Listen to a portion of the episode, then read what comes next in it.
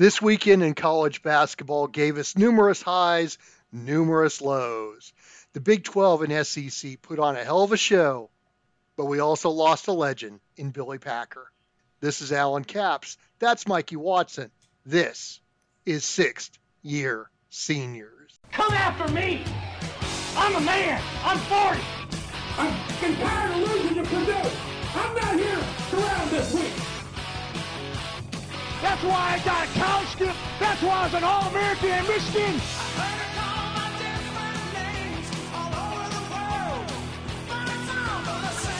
It's Division One football. It's the Big 12. There's so many ways to make love a million ways. I've been thinking of. Go play intramurals, brother. Oh, I could give a shit about North Carolina right now.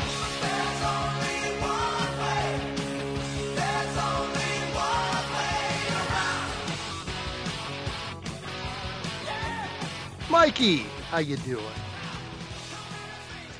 We're, we're back at home, six year senior south. Got the, got the renovated studio like I like I was talking to you before uh, before we hit the hit the red light here. It's cold. It's basketball season. There's nothing better. I told I told the Munchkin this a few weeks ago. There's nothing better in a on a cold winter night than to be in a hot gym where there's a good game of college basketball going on. I totally agree with that. Yeah. Just throwing that out there.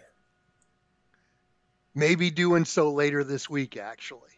Pretty Excellent. sure I'm going to see the uh, the hometown Sac State against Eastern Washington. Nice. That's a long way down the format sheet.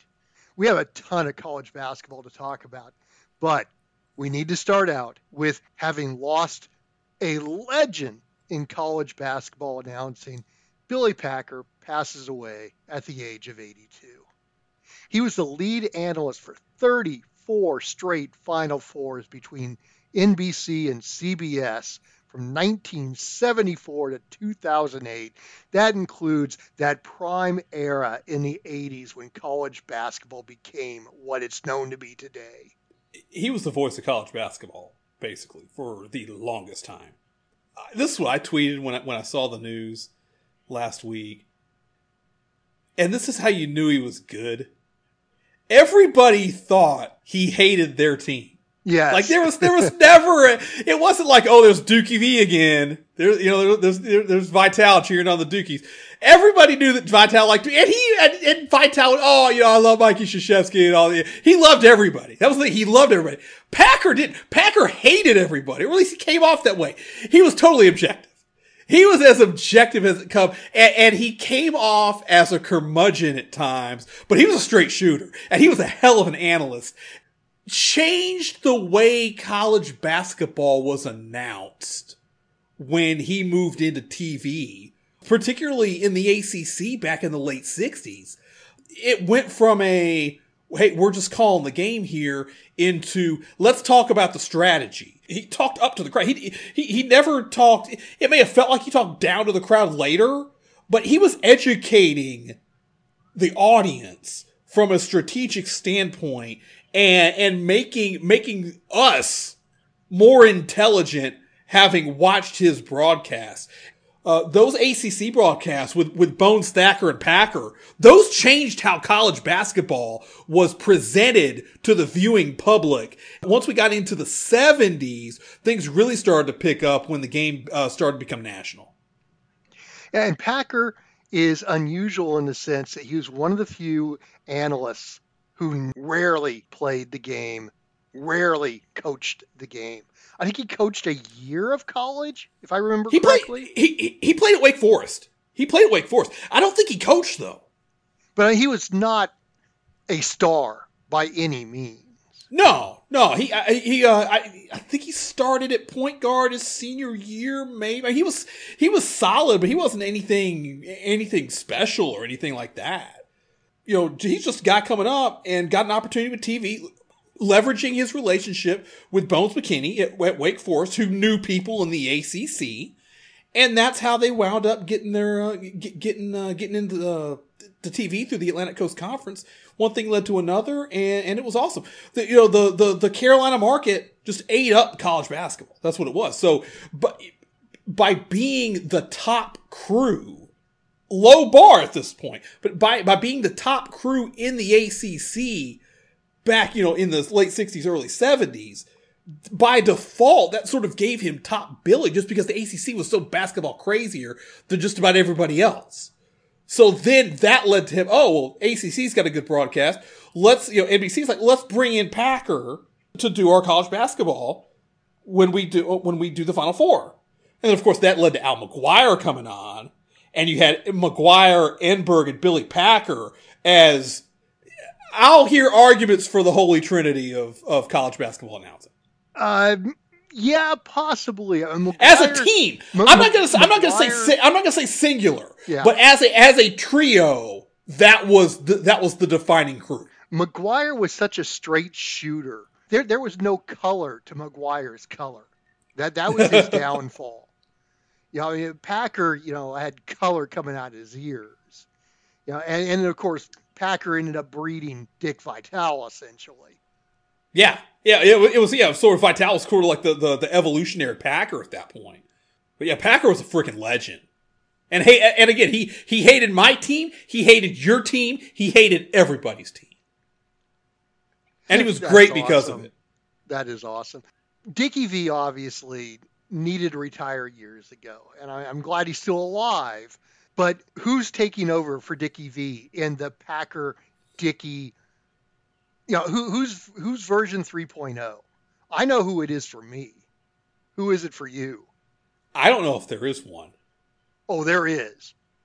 There's really not. He's on the West Coast. I know he is, and he's he's he's not. He, this is, that's a completely different animal. He's not in the same uh the family tree, so to speak. That's what I'm saying. He's version 3.0. It, Bill Walton is who I'm talking about. If you don't know, he puts an entirely different spin on color analyst for color for any sport. I still remember the year that ESPN did the uh, just the, the drop-in studio show for the college football national championship. And it was Michelle Beadle and Bill Walton doing about 15 minutes of just impromptu comedy. It was awesome. You know, I don't think ESPN ever did that in studio show again. I don't think Billy Packer would have dropped in on the college football national championship. Just a hunch. No, no, Just a hunch. no. Billy knew basketball, and that's probably about all he knew. and, and and you were talking about you and you were talking about Vitale, you know, not retiring, hanging on. It was still kind of weird when, when Packer left CBS after 2008. It it never felt like he totally wanted to, but from I, I would say from CBS's point of view, it was absolutely the right time. And and I thought he was able to leave with his head held high. Yes, exactly. You you don't remember Billy Packer needing to leave. Yeah, yeah, exactly. He still he he wasn't as good as he had been ten years prior, but he still he still had juice on the fastball. Well, His last fight, his last Final Four was, was was him calling out Carolina being down forty to twelve in the in the semifinal against Kansas. This one is over. And Carolina almost Carolina had a three ball halfway down the bucket to pull it within one with ten minutes left. Damn it! It- well, Just saying. most color commentators end up becoming caricatures of themselves, Yeah. and, and that's when It you happens in all sports. Stuck around too long. Yep. Packer never did that. He was there for so many iconic games. Yeah, the entire 80s and into the 90s, where every Final Four was iconic. That was Billy Packer talking to you. They won it on the dunk. The NC State call. That was Billy Packer. He was he was there for Villanova Georgetown. He was there for uh, Danny and the Miracles. He was there the night Duke beat UNLV allegedly.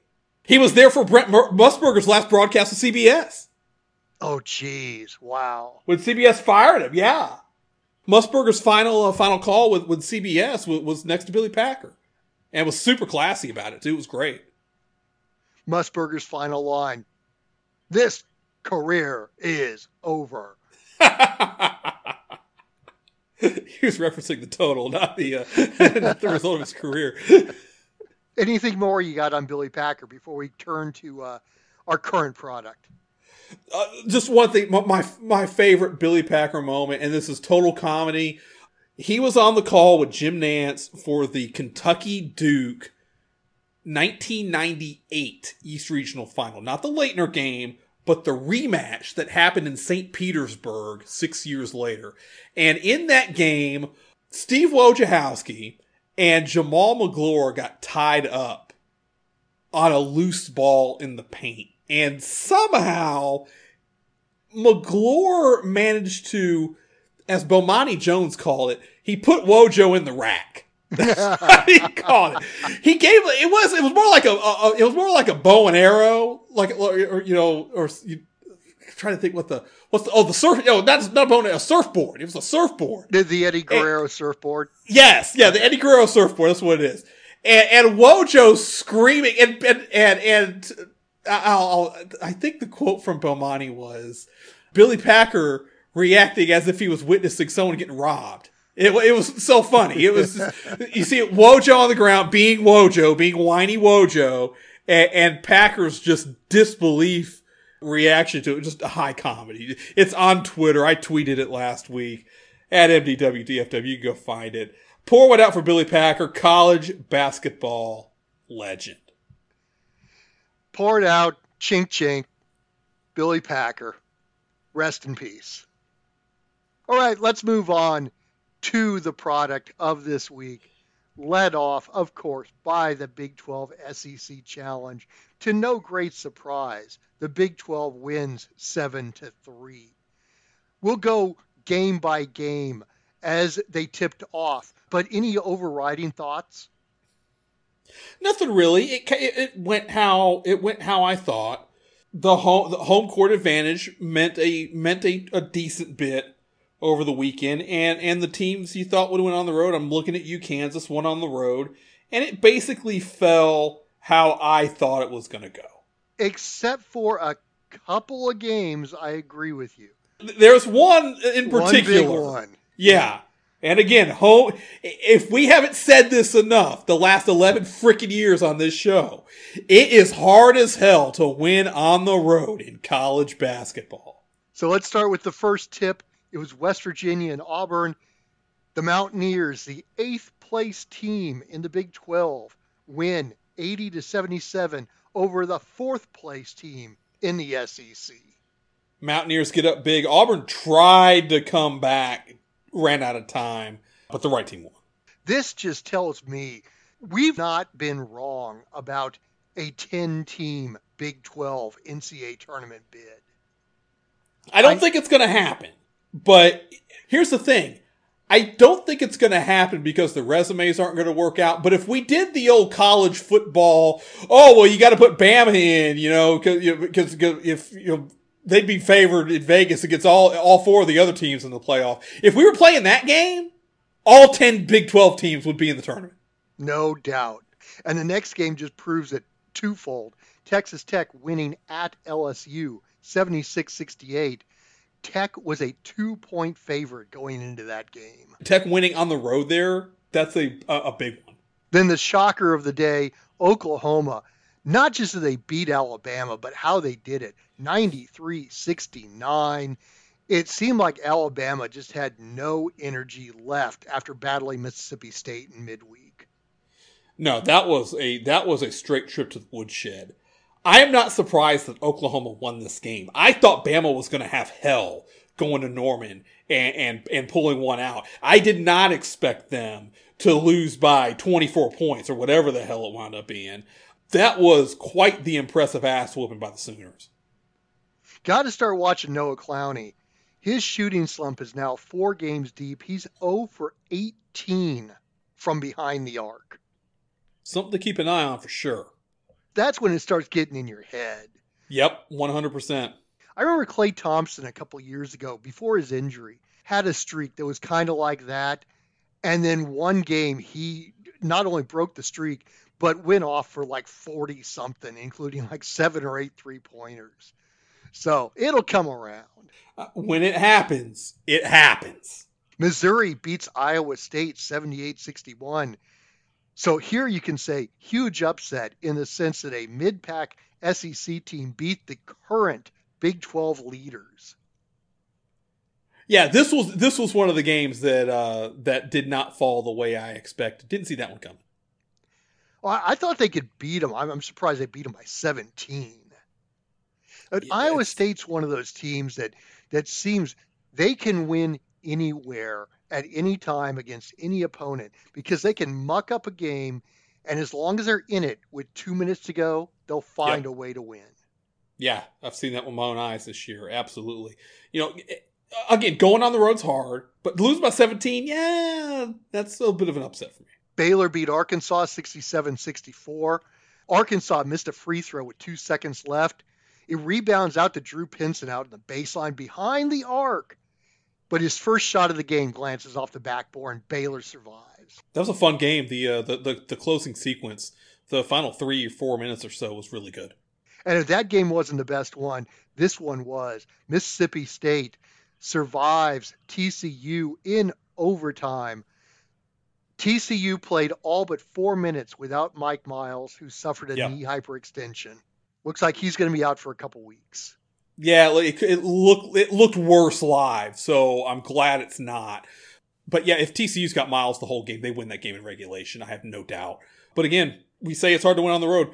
Trying to win on the road without your best player makes it even hard. Mississippi State's game, they're a good little bunch. Uh, good good win for them. They're not they're not going to care whether Miles played four minutes or forty minutes when they're reviewing their resume in March. Tennessee knocks off Texas 82 71. We have mocked Tennessee's offense all year. So what do they do? They turn in one of their best offensive performances in one of their biggest games of the year. Yeah, didn't quite see that one coming. I, I I've been banging on them for weeks that this is what's going to uh, cost them a deep run into the NCAA tournament. Hey, this is a good sign for uh, for the Vols. They turn it on in uh in, in a big time environment here. Their uh, their throwback uniforms are gorgeous.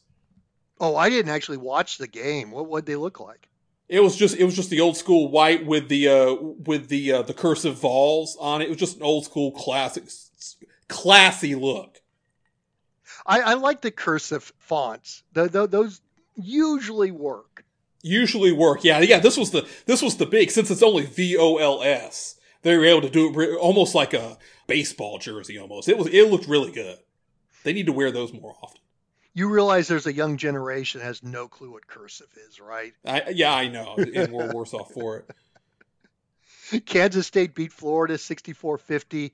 The key storyline here was Keyontae Johnson coming back to his old team. He collects a 13-11 double-double. He's been fantastic for for K State the last few weeks, and uh, good to see him back and healthy and contributing to. I'm gonna say it. A national championship contender in the Wildcats. No doubt. No Yeah. doubt. Oklahoma State beat Mississippi 82-60. This was probably the uh, the bathroom break game of the two. It really, it really was. Uh, uh, the the Pokes jumped them early, and there was no looking back. And then finally, in prime time, Kansas defeats Kentucky 77 66. Bill Self does not lose his fourth straight game ever at Kansas. There was a moment there with about six minutes or so left in the game where it felt like Kentucky had one more run in them. Kansas went bucket, stop, bucket, stop, bucket, and put the game out of reach. It was a really, really good closeout effort by by the Jayhawks on the road the second half, and I think Kansas will be just fine. Both conferences played within the conference at midweek. A couple of highlights. One, as we were uh, recording last week, Baylor did knock off Kansas 75 69. That was Kansas's third loss in a row. Baylor stuck it to Kansas pretty good in the first half. Kansas did a good job hanging around on the road in the second half, and just couldn't quite get over the hump. On Tuesday, Iowa State beat Kansas State 80 76. Iowa State won, but in my mind, that was a really good game for Kansas State, having come off the upset of Kansas. Yeah. It was. it- Actually, shouldn't say upset, defeating their cross state rivals, Kansas. yeah, I, I, hate good losses, but if there's a good loss, that's a good loss for Kansas State. Here's the gig they were the first Big 12 team to put 70 up on the Cyclones, and They covered. Good teams win, great teams cover. We know this. And finally, on Wednesday, West Virginia keeps Texas Tech winless in the Big 12, 76 61 at Tech. I think that pretty much takes Texas Tech out of the NCAA tournament equation. I think it does. T- tough gig for the Red Raiders there. Meanwhile, in the SEC, one game of note on Wednesday, Texas A&M wins at Auburn 79-63. That was a battle for third place in conference. Let's talk about Auburn for a second. Have they done anything this year?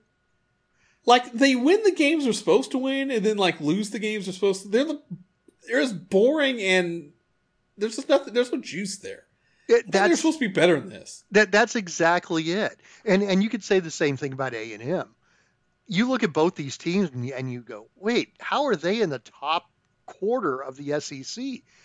But there's really nobody else there to take it away from them. It's Alabama, Tennessee, and everybody else. It really is. Yeah, I'm I'm unimpressed with Auburn. By the way, though, you, you talk about what has Auburn done. They had put together a 28 game home win streak, which was snapped by A&M. So after Gonzaga loses at home to uh, Loyola Marymount, no, Yeah, it was Pepperdine. Loyola. Yeah, it was Loyola Marymount. Loyola Marymount, Pepperdine, you know, all the, all those beach schools look alike. The longest win streak in the nation now at home is UCLA at 19. They host the Washington schools next week. That seems pretty crazy that the longest home court winning streak is only 19 games. That's like less than a that's like less than two seasons. Yeah. Well, it went from what, what was Gonzaga 75, if I remember Something correctly. like that. Yeah. And then, of course, the Dukies had theirs snapped just a couple years ago, so they're rebuilding. Auburn 28, yeah, that's you know that's probably about three years worth, two and a half maybe. back back yeah, two and a half. Back to Pauley Pavilion now. What's old is new again. Great. That's good. Let's head over to the Big Ten. Purdue actually is now the consensus number one team in the nation, according to the polls at least. And they're just running away with the Big Ten. In the middle of that conference, we had a really good game. Indiana beat Ohio State 86 70 on Saturday. Trayce Jackson Davis has been on fire. He's been an absolute monster for the last few weeks now. His last five games, he's averaged 25.4 points a game, including 35 against Illinois. And he's shot a combined 53 for 89, which is 59.6% from the field. That's efficient. That'll work. If you're gambling at that rate, you're making money. Absolutely. That loss dumps Ohio State down to 12th place. That's one of the play in positions in the Big Ten tournament. I say it's going to be really entertaining because two really good teams are going to be 11th and 12th in the Big Ten and have to play on that first day. I, I'm going to check you on that one. I, I've I've been I've been digging in the Big Ten. I don't think I don't think it's two really good teams. I'll say it's two good teams, but I'm going to say it's really good teams. I have a, I have some concerns here. I was popping up Big Ten a few weeks back, but I have some concerns now. Is it is it really just cannibalization, or is Purdue just that much better than everybody else in the league, or is it a little bit of both? Because my concern here is that Purdue is so much better than everybody else in the league right now that they're not going to have the high pressure reps that it often takes to cut down some nets in early April. I'm concerned that they're not going to get tested enough here in conference. And that's crazy to talk about in a conference like the Big Ten. What's your take? No, that's a good point because when you look at the top of the conference, and maybe this is you know name recognition, which I hate doing, but here it is. Second place right now is Northwestern. Third place is Rutgers. Yeah. So Illinois is hang- Illinois is hanging around, but they haven't exactly been a monster basketball power the last ten years or anything like that. And again, you get those teams if those if that's your top competition, those are also teams and players that don't have the same type of high pressure reps. It's not the exact same. I'm not knocking anybody here. I'm just it's it's something that's starting to concern me in terms of Purdue's long range goals here, and it's just something to keep an eye on. Well, I can see that. You know, I mean, it, it's kind of like a, a mid-major team, like, like a Gonzaga. It, there's a lot of Gonzaga here. back in the in the 80s and 90s, where they amassed a great record, but never really had close competition. And then when they did, they'd never been there before. Yeah. And and Purdue, if we're as good as they've been, you know, they bowed out in the Sweet 16 last year. They weren't on the big stage. They haven't been there. So they they need to get some of these high pressure reps somewhere, and the Big Ten doesn't look like they're going to give them to them. I'm pissed if I'm Purdue right now. The other- the rest of the league not holding up their end of the bargain here. So, in other words, the rest of the league is like the Big Ten uh, East, right? Or Big- yeah, the Ten rest of the West. league's the Big Ten West. yeah, the Big Ten West. Yeah, that's right. Speaking of which, time out real fast. While while while, you, while we have a, a football seg, I just want everybody to know that as we're recording this right now, the Atlantic Coast Conference is, is having not a one but a two hour football release schedule show on the ACC network. Oh, the Oh, for Atlantic Coast loud. Conference. Just saying. This is why you sometimes do not need all these streaming networks. This is why the Longhorn Network never caught on. It's a two-hour TV show. You, you you know what could have been done in two seconds? A freaking email. You got the schedule. Send it out in an email. Nobody's nobody's watching the ACC football release two-hour special. I'm sorry, and I'm an, I'm as big as ACC fan as anybody you'll find. Nobody's watching that crap. Come on. Well, no, right now I'm watching Virginia and Syracuse. Well, technically, Exactly. ACC fans are going to be watching basketball in January. te- technically, I'm watching the Rob Gronkowski uh, uh, military insurance company advertisement, but By the Virginia, way, by the way, up by a couple at halftime. Okay. By the way, Gronkowski's not bad on TV. He was he's been pretty good the last couple of weekends on uh, on Fox for the NFL games. That's it's interesting. Oh, has he been doing an analysis? Yeah, he's been he's been on the pregame shows and he has been actually pretty good. I never really liked him. I'm sure it was because he was a Patriot. I never did either. You know, collaborated with Brady, but I'm liking the personality I'm starting to see in his commercials. Yeah. He he's toned down the broski thing. Yes. Very good. Very good point. One more conference before we go to break. Let's head over to the West Coast. St. Mary's escapes BYU at probably their last game in Provo. 57-56. Aidan Mahaney, turnaround, fadeaway jumper with 0.3 seconds left for the win. Big boy shot right there. I would have liked to seen a little bit more of a uh, little bit more of a set run, but hey, if you can hit the 15 footer fadeaway like that at the buzzer to win the game, yeah, yeah, that, that's that's nice. Can't hate on that. Big, big, big time win for St. Mary's there on the road. So they're 8 0 in league. They're number 7 in KenPom. And they're all the way up to 18th in both the polls. I know. I'm shocked. I still think there's probably people on the East Coast that have no clue where Moraga is. Uh, but they host San Francisco and Gonzaga this week. So two big games for St. Mary's to stay unbeaten in league play. When when, when we go over our uh, top 16 here after the break, you're gonna be pissed at me. I'm just saying. Oh man, are you going to pull what the you, you're going to predict what the NCAA is going to do? That's what exactly St. Mary's deserves, exactly right? Exactly. So what you got them at like number seven, Ah, we'll see. We'll see.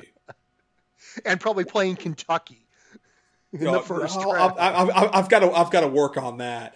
If you need to work on something, get what you deserve. You deserve an awesome vacation. Hit up our girl Wendy Prater at Magical Journeys Travel for your next awesome getaway, whether it's theme parks in Florida or California, or preferably out on the ocean on a boat where you just have everything. You ain't got to worry about nothing. You settle out, chill out, tan, hit the pool, all that stuff for three days, four days, seven days. Get go to the Caribbean. It's it's I've got ice here at Six Year Senior South right now. Go find a warm beach somewhere. She can point you in the right direction. She's all over social media at WP Magic Journeys on Instagram, Twitter, Facebook. Custom made itineraries for you and your traveling crew. What you need, what you don't need, what you want, what you don't want. You tell her, she'll take care of you. You also tell her that you heard about her on Sixth Year Seniors. She'll give you twenty five dollars off your next trip deposit. Wendy Prater at Magical Journeys. She makes the plans. You make the memories and you would have such a good enough trip that you'd make an anniversary out of it. So before we get back to college basketball, we have two anniversaries that we need to talk about. One, I'm shocked that came as a surprise to you. Uh, but on January 30th, 1988, one of our favorite wrestling angles appeared on WCW when Baby Doll interrupted a Dusty Rhodes promo to hand him a manila envelope. Thus, we ask constantly who has photos with Baby Doll. Oh man. It, it, it, and Dusty did a great job selling it too. He just he grabs it, opens up, peeks, and, and he just walks off. It's hilarious. Well, no, he didn't it, just walk off. There's this this moment of just exasperation. Is, yeah. yeah, and so you really I, will I'll I'll post the promo at the end of the show, but you really need to see the visual because Dust's expression when he opens the envelope is just priceless. It's hilarious.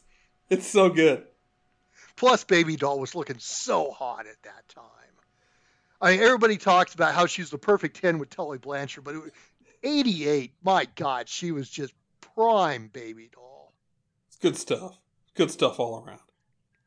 And 10 years ago, Wednesday, Kai the Hitchhiker went viral. And I'm shocked that you don't remember this, Mikey, because he was straight out of Dogtown with the hatchet, saving people in Fresno. I have no recollection of this at all. None. I, I will post this one as well. It's a crazy ass the, the kid's a hitchhiker. He's a skateboard and surfing hitchhiker with weird long hair and just this great personality to him. Everybody probably remembers him for one thing. It was a smash, smash, smash. And that's what went viral as he bludgeoned a crazed dude who rammed into one person and tried to hurt a, the woman who tried to save the guy and Kai the Hitchhiker was a hero for about three months. And then shit got weird. Oh Jesus! And I'm not going to tell you the story, Mikey. I, do you do you have Netflix? Please tell me you have Netflix. I have Netflix. All right.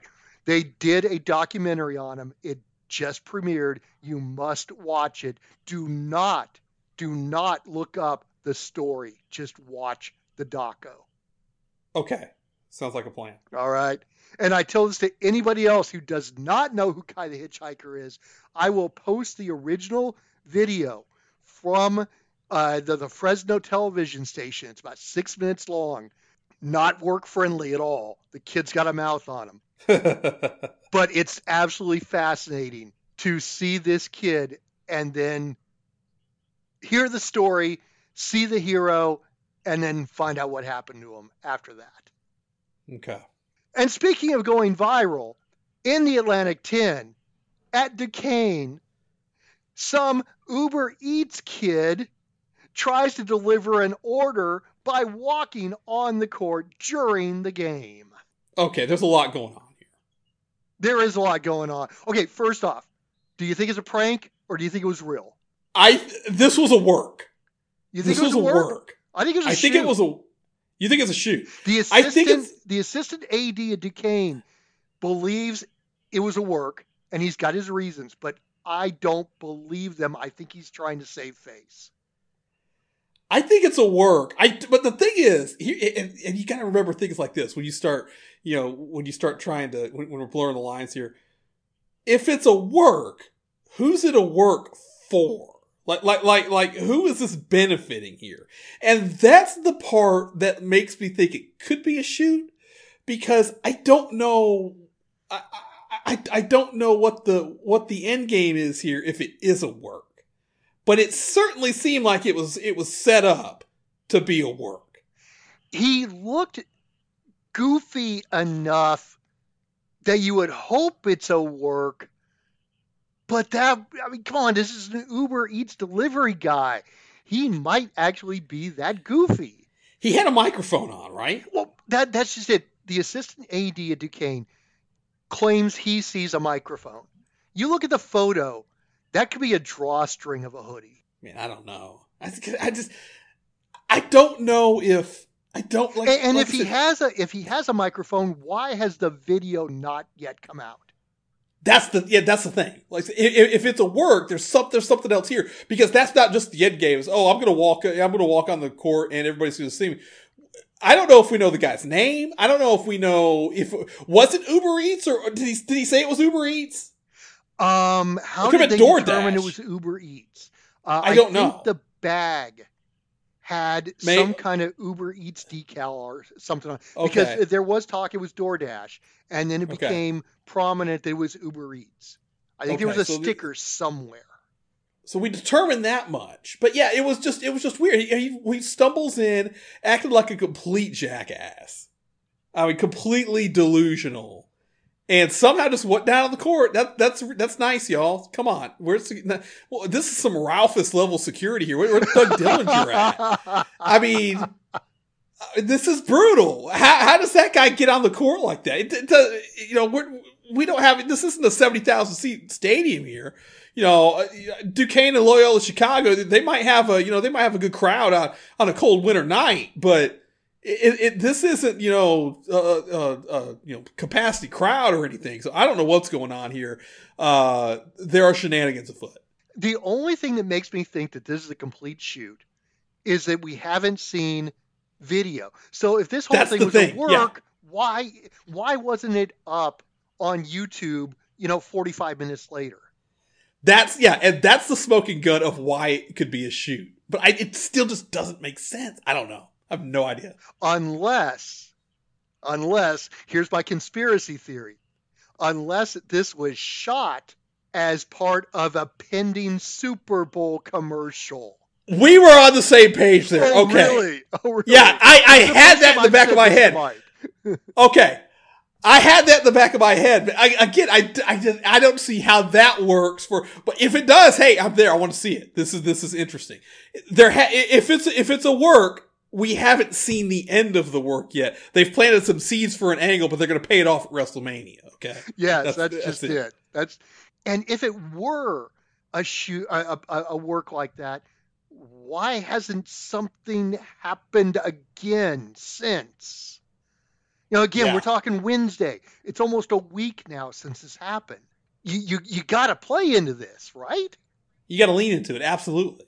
So fascinating stuff and by the way duquesne won the game 72-50 Gotcha. so when we started last week, there were still three teams that had yet to win a game against a Division One opponent: Delaware State, Long Island, and Elon. And wouldn't you know it, all three teams within a matter of a week picked up their first victories over logo teams. Logo wins, baby. Delaware State started it on Monday, beating South Carolina State 88 85. That was their second win of the year and first logo win since 2021. Their only two wins in 2022 were against Cairn and Regent. Their only other win this year was against the school that we thought was a holiday cocktail, Immaculata. Forgot about Immaculata. So now Long Island and Elon are getting a little sketchy here. Long Island put their scare to bed 74 70 against Sacred Heart. Their third win overall. Their other two came against Mount St. Vincent and uh, how do you put this? Something called Purchase. I think per- I think Purchase is in upstate New York. I think. Oh, that makes sense. Okay. They remain, however, the last team in the KenPom rankings which led me on a goose chase that I was successful completing today. I can put together a transitive win progression from the worst team in KenPom, Long Island, to both number one in KenPom, Tennessee, and number one in the polls, Purdue. Oh no. So here we go.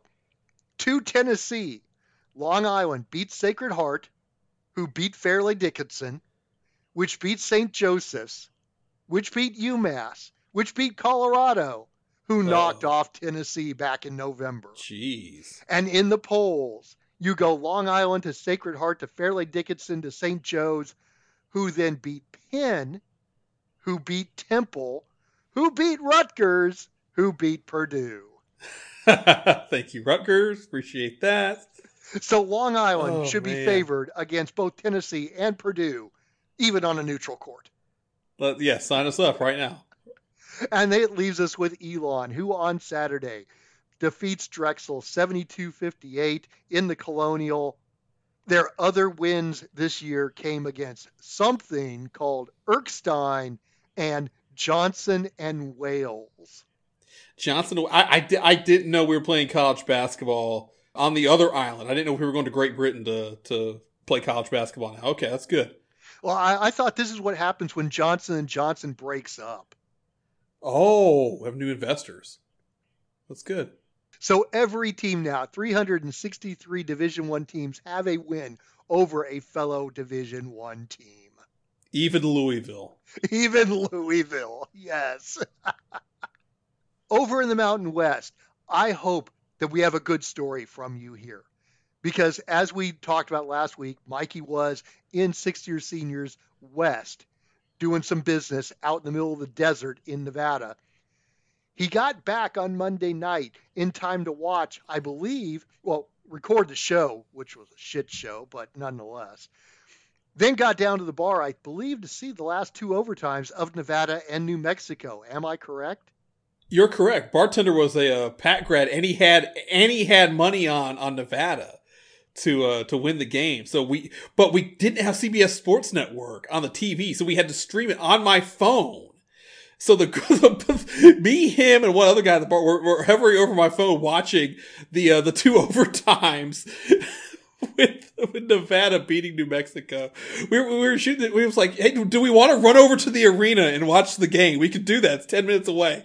Uh, no, we, we opted to stay at the hotel, and uh, and the guy won his, uh, his two team parlay, so it was, good stuff. And I believe I heard that got you free drinks. Uh, yes, yeah, be- yeah, because that's right. Because they won, he, uh, w- we all got shots. Everybody at the bar got shots because because Nevada won. It was good stuff. We were all cheering for Nevada. And it was a wild finish. Richard Pitino had to be restrained after one of his players was called for a flagrant foul at least six seconds after it happened. Late It was a very overtime. very late call. Yeah, there were some shenanigans for sure. So San Diego State still leads the Mountain West. They are at Nevada and they host Boise this week. Tough games for the Aztecs for sure. In the Big East, Xavier pulls off a really good road win at Connecticut, 82-79 in midweek, then can't follow it up. They lose to Creighton, 87-74 on Saturday. I'm still not sure how good Xavier is.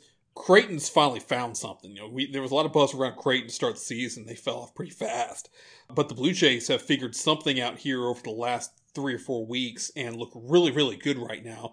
I think there's an argument out there they could still be the Big East favorites right now. Uh, I would agree with you, and I'll tell you how much I agree with you when we get to our Sweet 16. Oh, all right. In the American, Temple keeps winning. They get a victory at Central Florida, 77-70 in overtime. Central Florida's been frisky. That's a big win for Temple on the road. USC in the Battle of Southern California knocks off UCLA 77-64. Boogie Ellis 31 points. USC scores 52 second half points. Trojans really, really needed that to uh, to get things back on track. In the ACC, one game of note, Pittsburgh beats Miami 71-68. Miami led that game 68-60 with 228 to go and then imploded. Yeah, brutal uh, collapse by the Hurricanes there, letting Pitt hang around and, and win that game. there is a path to the regular season ACC title for the Panthers with that win. In the Big West, in the late night get back in midweek, Santa Barbara edges Hawaii 65 64. Ajay Mitchell off balance driving layup high off the glass with one second left. Brutal. Absolutely brutal for the Bows. In the MAC, we've been talking up Kent State, and then they let us down this week. They lose to Northern Illinois 86 76. That's their first conference loss. Yeah, I don't think Kent State's going to get a uh, at large bid now. One other game of note in the MAC, in a losing effort for Eastern Michigan, Emoni Bates scores 43 points, including 29 in a row in the first half. Good God, that's crazy. I know, I, I know, we we've we've slung some dirt on Bates, but I mean, my God, that's that's a hell of a performance. It went from uh, 13 18 to go in the first half, and nobody else scored again until Noah Farrakhan made a jumper to start the second half. In that time, Bates was 10 of 14 shooting, 7 for 9 from 3, added a pair of free throws. He also had two rebounds and just one turnover.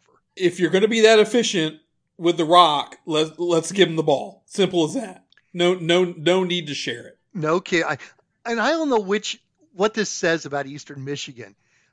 Is Emoni Bates that big of a ball hog, or is Eastern Michigan that bad of a basketball team? Uh, my guess is it's a combination of both. In the Big South, Drew Pember now has the 2023 season high in scoring. He puts up 48 points to give Asheville an 88-80 win over mm. Presbyterian in overtime. Uh, good, good, uh, good way to hang on by uh, by Asheville. There, you can't drop that game to Presbyterian. Come on. In Conference USA, Florida Atlantic continues to roll. They took out Middle Tennessee 85 67. Middle Tennessee was considered one of their chief opponents this year. Impressive win by the Owls. They're they're ranked. They're going to stay ranked. They're just uh, plowing through CUSA right now. In this game, their bench scored 52 points, contributed 97 minutes, 17 rebounds, five assists, and eight steals. That's crazy. Uh, and and that's what they do. Uh, Johnell Davis had a game high 25 off the bench. 40.7% of their minutes played are by the bench, 14th most in the nation. That's uh, that's useful for down the road there. So keep that in the back of our heads when uh, we start filling out some brackets. In the Colonial, Charleston, the other team with only one loss, no longer.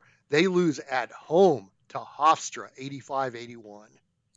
Bad loss for the Cougars there. Come on, you got to hold you got to hold serve on home court then in the MAC, they've got to do something with that with the Mid American and the Metro Atlantic. They got to figure something on that, yeah. Siena beats Iona 70 53. They did it without their star point guard, JV McCollum. Yeah, we had this one on the radar this week. Is hey, watch out for the MAC game Friday night. Uh, should be a good one. Wasn't so much Siena. Very, very impressive performance there. So they have a game lead now over Rider and Iona and have wins over both of them. That's big. In the Sun Belt, we mentioned there could be a break between the top three and the rest of the conference. Southern Miss and Louisiana won both of their games and now lead the conference at 8 and 2, but Marshall could not pick up the pair of wins at home. Louisiana Monroe upsets them 86 82 in double overtime. Lamo going on the road to beat Marshall. Did not have that one on my bingo card. No, not at all. I, I thought if anybody was going to do anything, it would have been Troy beating Louisiana. Yeah.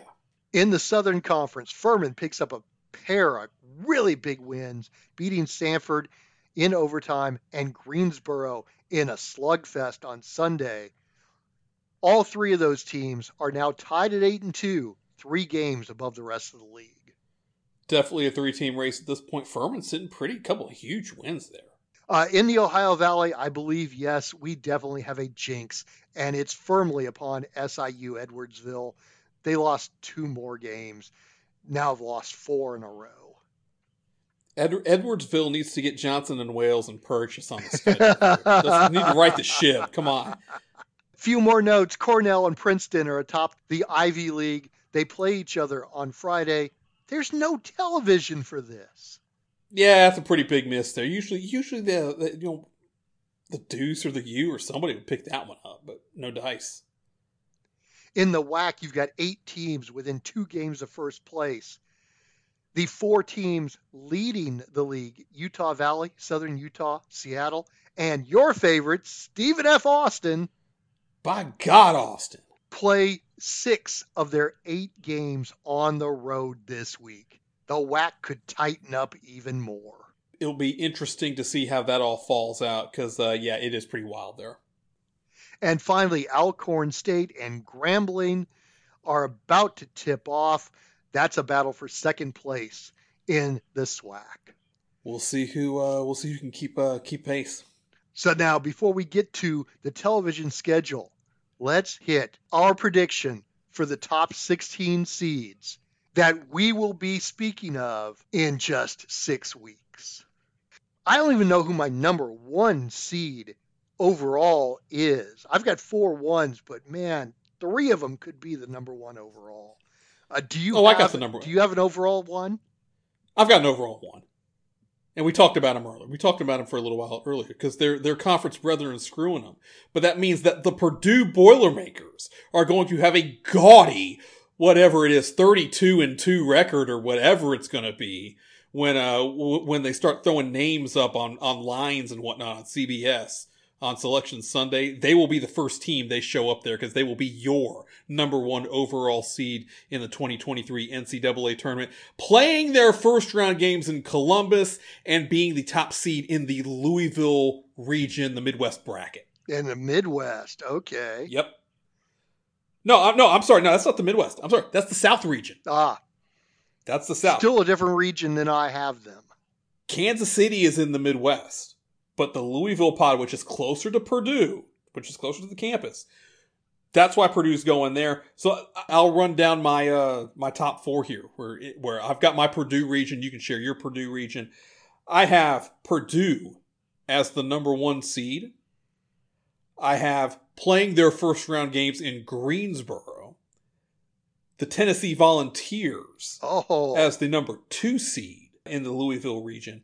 The number three seed playing their first round games in Orlando, Florida, the Baylor Bears. And let's just go ahead and get it out right now. I, you you can fuss and bitch and cuss and moan all you want. Let's go. The number four seed playing their first round games in Orlando, Florida. The number four t- the number four seed in the South region played in Louisville. My North Carolina Tar Heels. oh, I thought you were going to put St. Mary's here. No. North Carolina? Come on. It is it is all set up for Carolina to make a run here. They're getting disrespected by the polls right now. They have no bad losses.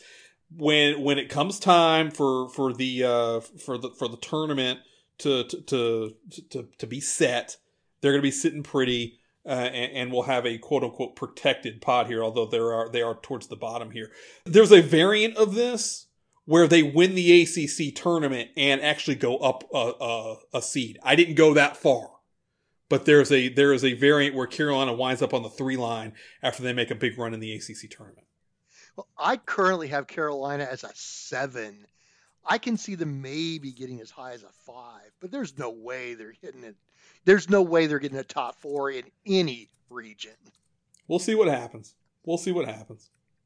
Well, in- This would this would set up the Purdue Carolina Sweet 16 game that should have happened in the regional final last year, but Purdue didn't hold up their end of the bargain and did the job to St. Peter's. okay, so I'll go to my South then. I have Tennessee as the number one in the South, Oh, okay. Wow. with Kansas being the number two seed, Virginia the three, and TCU filling out the number four. Huh. Interesting. I think Tennessee somehow, and it'll probably come down to that one game they have against Alabama. They will beat Alabama. They will win the SEC title. It wouldn't shock me if they do not win the SEC tournament, but by that point it won't matter. They'll be locked into a number one seed. So you have Tennessee as the one in the South. Wow. Very, very interesting. Kansas is a two. This one I'm I'm a little questionable about, but it's Kansas, so I think between them pulling their usual late run and the fact that they have name recognition, they'll get the two.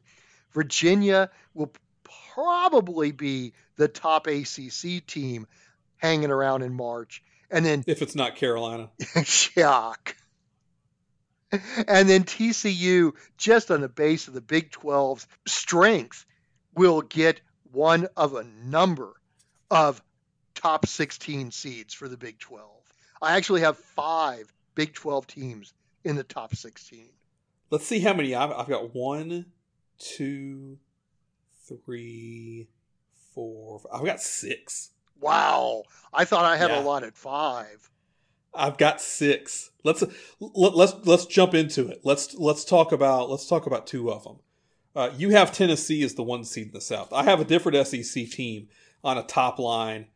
I have the Alabama Crimson Tide as the number one seed in the East region in New York City, playing their opening round games in Birmingham. I've got talked about the Big Twelve, Kansas State, number two seed, playing in Des Moines their first round games the two seed under Alabama. Here's where I have Virginia. I have Virginia as the three seed in the East, playing in Greensboro, and then the four seed here, down towards the bottom, but they they snuck in the protected pod here.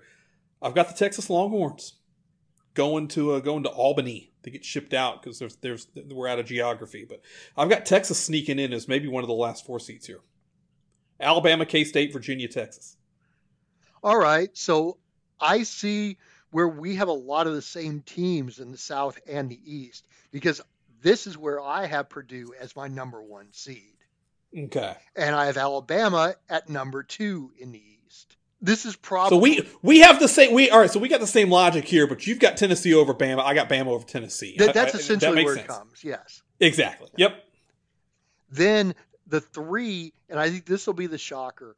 This is where I have Creighton making a Oh, big holy crap! comeback through the second half of the season and getting a very big seed after winning the Big East tournament. At Madison Square Garden, so they could have a they could have a trip back to the Garden a couple weeks later to play the first shot at the Final Four. Nice. And then again, the power of the Big 12, the four seed in the East, Iowa State. Purdue, Bama, Creighton, Iowa State in the East. Okay, that doesn't seem. Uh, Creighton's the one that's that's. You, you, you're you're ahead of the curve on Creighton. I'm not quite there with them yet. We'll see. I've been ahead of the curve on them since November. They took a dive on me, but I'm starting to see them coming back now. So should we head to the Midwest? Yeah, we'll go to the Midwest. Uh, I, I think we might have the same four teams in the West. Uh, no, we don't, because you at least mentioned one of them already. Oh, oh, Let- okay. let's let let's go to the Midwest, and I'm I'm gonna be that guy, and I hate it. It's garbage, but you know weird things happen. It's March, all this stuff. Midwest region in Kansas City, the top seed, playing their first round games in Des Moines, Iowa. The defending national champions, the Kansas Jayhawks. They're gonna make a run. They're gonna make a run. We we all know it's coming. It's just a matter of when. So Kansas is gonna be the one. And here's the big here's here's the, the controversy. We've got controversy here at the, at the at the two spot because this one's gonna come down to what breaks what breaks how it breaks in the Pac-12. Somebody's getting shipped out of the West. And I've got the UCLA Bruins getting shipped out having to go to Kansas City and face a potential game, a potential road game against Kansas to go to the Final Four as the two seed.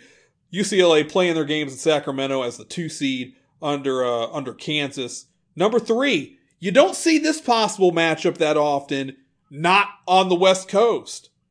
But the way the bracket falls, the set went. I've got Gonzaga. Oh man. I've got the Zags here going. They, they, they've got they've got to play middle of the middle of the road, playing their opening round games in Sacramento. If they advance, they got to go to Kansas City, setting up a potential UCLA Gonzaga game in the Midwest, not in the West.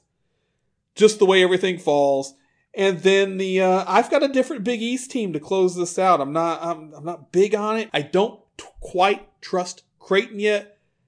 I think UConn hangs around and uh, and finds a way to weasel themselves into the four seat, and more importantly for the Huskies, a prime spot in Albany to play their first round games. I think it's going to come down to that, and uh, UConn sneaks in as my the UConn's my last number four seed actually. So Kansas, UCLA, Gonzaga, UConn in the Midwest region. Well, I can talk about UCLA and Gonzaga when we get to the West. Uh, I, I see your Kansas move. You've got them even higher than I do. Yep. But we both see Kansas coming along and doing Kansas kind of things in, in late February, March. I can I Yep. can understand that. I'm surprised by UConn. I right now they're under 500 in the Big East. I don't think even if they make a run, there's better teams left in the Big East that they're not going to be able to get past. and that's possible. That's possible. I, I, I don't have a good feel on the Big East. It was it was kind of pull one from a hat, but I, I didn't trust Creighton. I'm not totally sold on Marquette. I, I, I think I, I think when, when things settle down, UConn's going to be there. It's going to be a it's going to be a Big East team in that spot, doesn't matter who. All right. Well, in my Midwest, and I'm I'm kind of shocked that I haven't seen this team yet from you. Must be in the West. I have Houston as the number one in the Midwest. All right, and see, and and, and you see, I- I'll, I'll spoiler. I've got Houston as the one out west. Not I not think surprised. I think the I think the name recognition slides Kansas, and, and they're going to want to pop a crowd. They're going to want to pop a, a buy rate in Kansas City, and the committee's going to going to slide Kansas ahead of Houston. That's what that's what I think it is. my number two. You just mentioned the team. I like Marquette.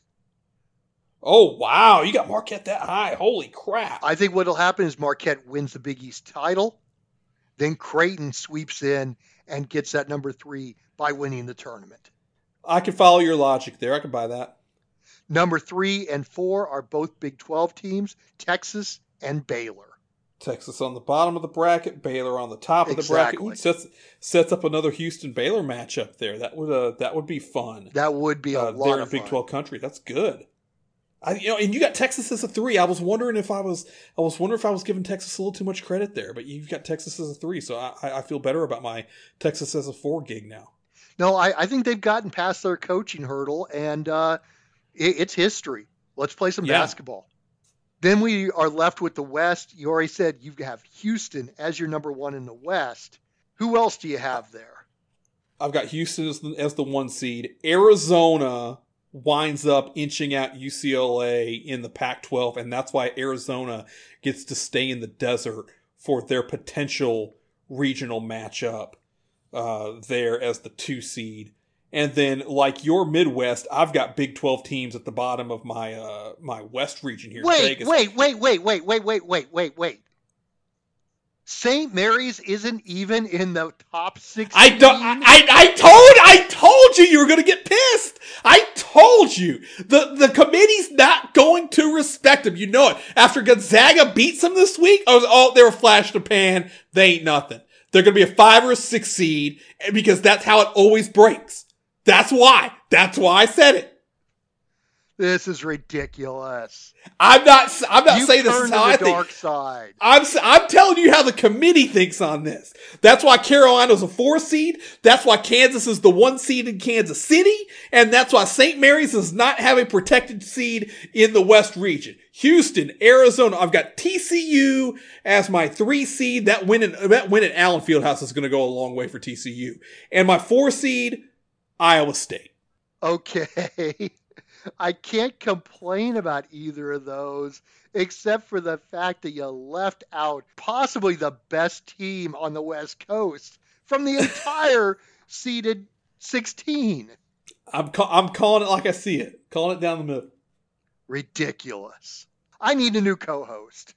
You gonna flip the table on me like like Jim Everett did to Jim Rome? Don't call me Chris. All right, Chris. I think that you, you probably won't say it again. I bet I do. Okay.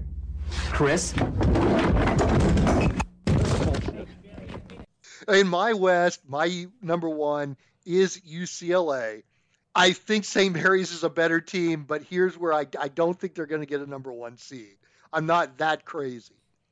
Okay. I think UCLA, in winning the Pac 12 and probably the tournament. I mean, they they're just they're head and shoulders better than anybody when they want to, and I think they'll want to during the tournament. They'll get the number one seed out west. Number two is St. Mary's. I think they will beat Gonzaga this weekend at home. They'll probably lose to the Zags up in Washington. It'll be their only loss since the beginning of the season. They'll get the number two. Number three will be Arizona, and then number four will be Gonzaga. So we spl- so you split it up. So you've got UCLA Gonzaga at the top of the bracket, St. Mary's and Arizona at the bottom of the bracket. It's a Pac-12 West Coast Final Four. Yep. I've got Arizona too high. I, I couldn't split them to get them to the three, so I had to split. I had to split them up to to be because I because I don't have the other the, the the other West Coast team in there to be able to to play mix and match with the brackets. That's why that's why I sent the Big Twelve out there. So how many teams do we have shared here? Is it thirteen? I, I think our only differences are you have UConn and North Carolina. I have Marquette and Creighton. Well, I don't have St. Mary's, so I've got somebody else. Oh, oh yeah, you're right. St. Mary's. So who do you have that I do not? you don't have Kansas oh, State. Oh, Kansas State. There it is. oh, wow. Now let's see. On my bracket right now, I have Kansas State sitting as a six. Oh, wow. The the wild thing is my fives are Illinois, Indiana, and Rutgers, and then Xavier. I the, the Big The- Ten is like right on the cusp. The Big Ten's going to have like eight teams between the five line and the and the nine line. it's it's going to be crazy.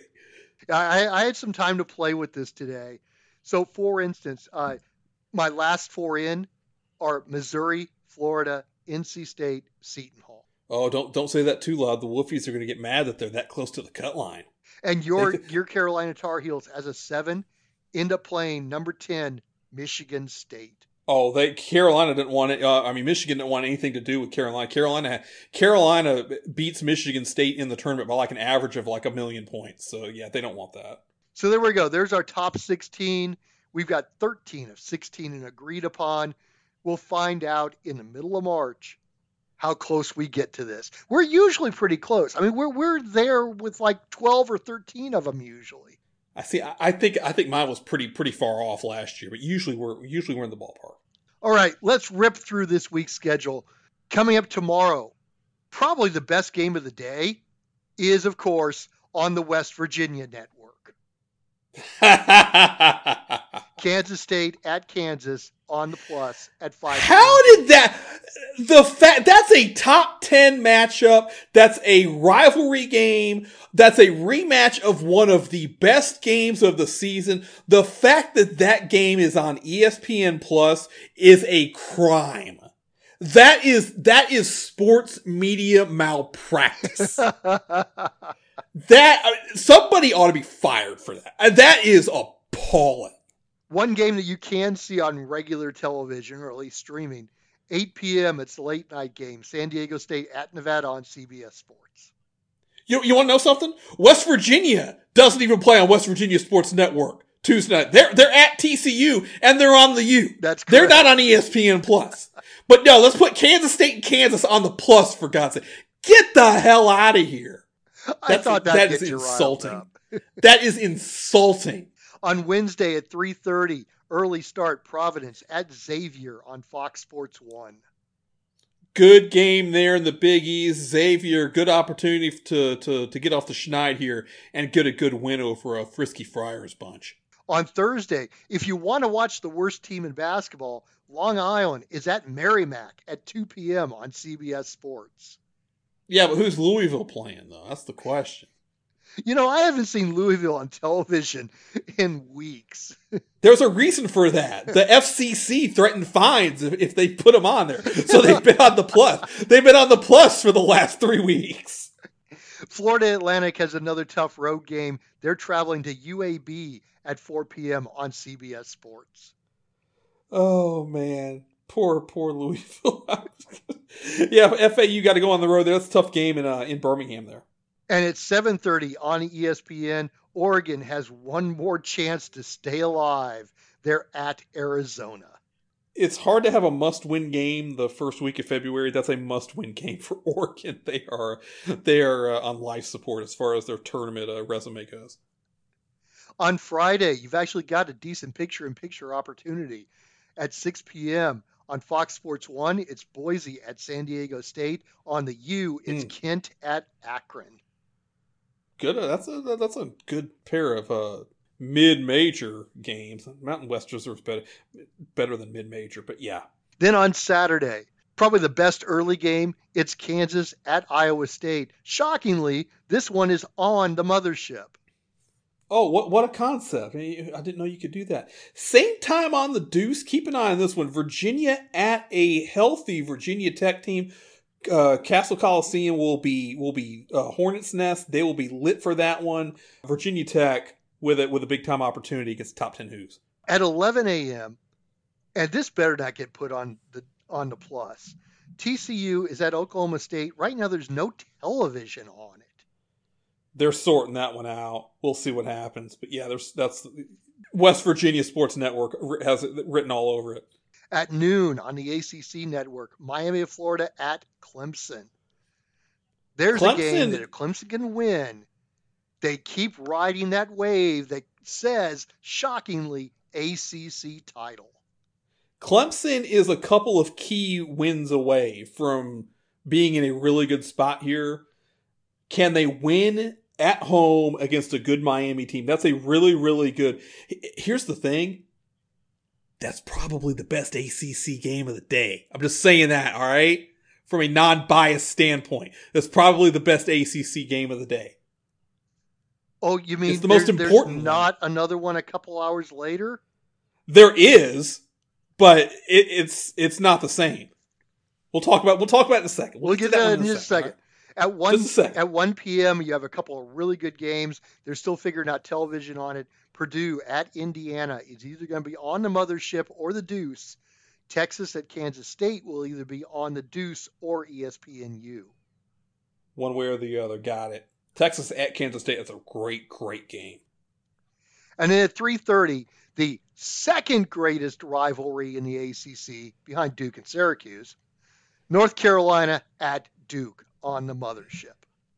All right, let let let's let, let's cut right to it. And, and there's there's a reason that Miami and Clemson is the best ACC game of the day. You know what? Let's let's be straight. Virginia and Virginia Tech might be the second best ACC game of the day. The Carolina Duke game might not even it might be the worst ACC game of the day. Not because both Wait, wait, wait, wait, wait, wait, wait. I think Florida State's playing Louisville. Yes, they are. Oh, okay, it is it, it is better than that. Okay, Th- all right. Thank you for for for for calling that out. Syracuse, Boston College. It, it probably it might be on the same level here because here's the deal. Here's the deal, and this is a shoot, brother. Carolina murdered the Duke basketball program in New Orleans, Louisiana last April, and the rivalry's over. It's done. it's over. Who cares? Done with. Who cares anymore? Who cares? I certainly don't. My blood pressure won't be 200 over 140 come come tip off on Saturday. I know that for a fact. Come on. It's the greatest rivalry in sports, y'all. I don't care where they're ranked, not ranked, whatnot. It always matters, and it usually delivers. It'll be it, it'll be a fun time at Cameron Indoor Stadium, the scene of the crime, where where where they murdered Mike Krzyzewski's uh, retirement party last year. Good times. Are, are they going to fly in 600 former players to uh to tell Coach K to call timeout this year? Is Jay Williams going to be in the crowd call for a timeout because Jon Scheyer don't know what he's doing? I'm hoping, I just from a want selfish there to be standpoint, about 600 North Carolina kids there to storm the court when Carolina beats Duke. here's the, here's the thing, and, and there's a theory going around in in the triangle that Carolina is has been on cruise control, ready to you know to get into the big moments here. I, I don't think I believe that, but if it is if that is indeed the case, they're going to show up on Saturday, and Duke's going to have their hands full. Caleb Love has has been phenomenal eh, against Duke in his career We will see if good Caleb Love shows up on Saturday. You know the rest of the Tar Heels are. it- It's going to be a great, great atmosphere. Duke has to do something to shake off the embarrassment of last year. They can win the next ten games in a row, and so long as it's not in the in the NCAA tournament, it's not going to matter. But they've got to get some pride back here, and I think they're going to show up. I think it's going to be a really good game on Saturday. And then if Mikey is still alive, his heart's beating, he might want to watch a couple of late games. At 7 p.m. Vegas time, Oregon, once again, must win in early February at Arizona State on E ESPN2. And then mm. the real big one, Gonzaga at St. Mary's on ESPN at 7:30. On a mother ship daddy. Do not be surprised if St. Mary's wins that game by double digits. Oh, big boy statements. I'll ta- I'll actually take that. It- it- And the line will probably be three, four, but don't be shocked. St. Mary's is that tight, and Gonzaga has proven that their defense is not up to snuff. And on the road, that's what fails good teams is defense. Got to win on the road, and it's tough. It's tough. Say if you want me to believe in St. Mary's, they got to win this Saturday. Plus, that little I'll start- hall that I'll St. Mary's plays in is a jungle. It's gonna be so loud. It's gonna be it's gonna be a madhouse for sure. on Sunday, 10 a.m. on CBS, Ohio State at Michigan. Unfortunately, this is basketball. Yeah, not exactly a Gus Johnson and Joel Klatt at the big house here, but hey, it's a that's a good Big Ten game. On Monday, we kind of have a big Monday triple header. Duke is at Miami of Florida at four on ESPN. Slap the floor. That's floor. a tough turnaround for Duke. They got the they've got the big rivalry game against Carolina, and they've got to go on the road to Miami 48 hours later. That's a tough, tough draw for Duke. Well, except Miami is has is traveling to Clemson and turn around in 48 hours. That's that's that's fair, but I'd rather be I'd rather be at home for the back end of the uh, the back Yeah. uh, the, the short turnaround. That's very true. Yeah. At six, it's Texas at Kansas. oh Yeah, that's going to be a fun ball game. And then at eight, late night game, Weber at Northern Colorado on ESPNU. Two teams that aren't that great, but hey, let's do some late basketball. I'm all for it. get it how we can. Beggars can't be choosers. And then by Monday night, by the time that Weber State game is over, you can look everywhere that you get your podcasts from, and you'll be able to find the next edition of Sixth Year Seniors. I have nothing else for the listening audience. You've given them plenty. We, we had a little North Carolina Duke rant. For some reason, you left St. Mary's off top 16. We've had some good stuff here tonight. It's been good, loaded show. The best producer in the business is going to have uh, have his work cut out. So for Dickie V, Bill Walton, and uh, who else? Yeah, yeah, for Dick Vitale, Bill Walton, and, and really basically anybody but Jimmy Dykes. That's the best producer in the business, Alan Caps. I'm Mikey Watson. We'll be back next Monday. Break down Carolina Duke and all of the, you know, the the basketball that matters right here on Six Year Senior.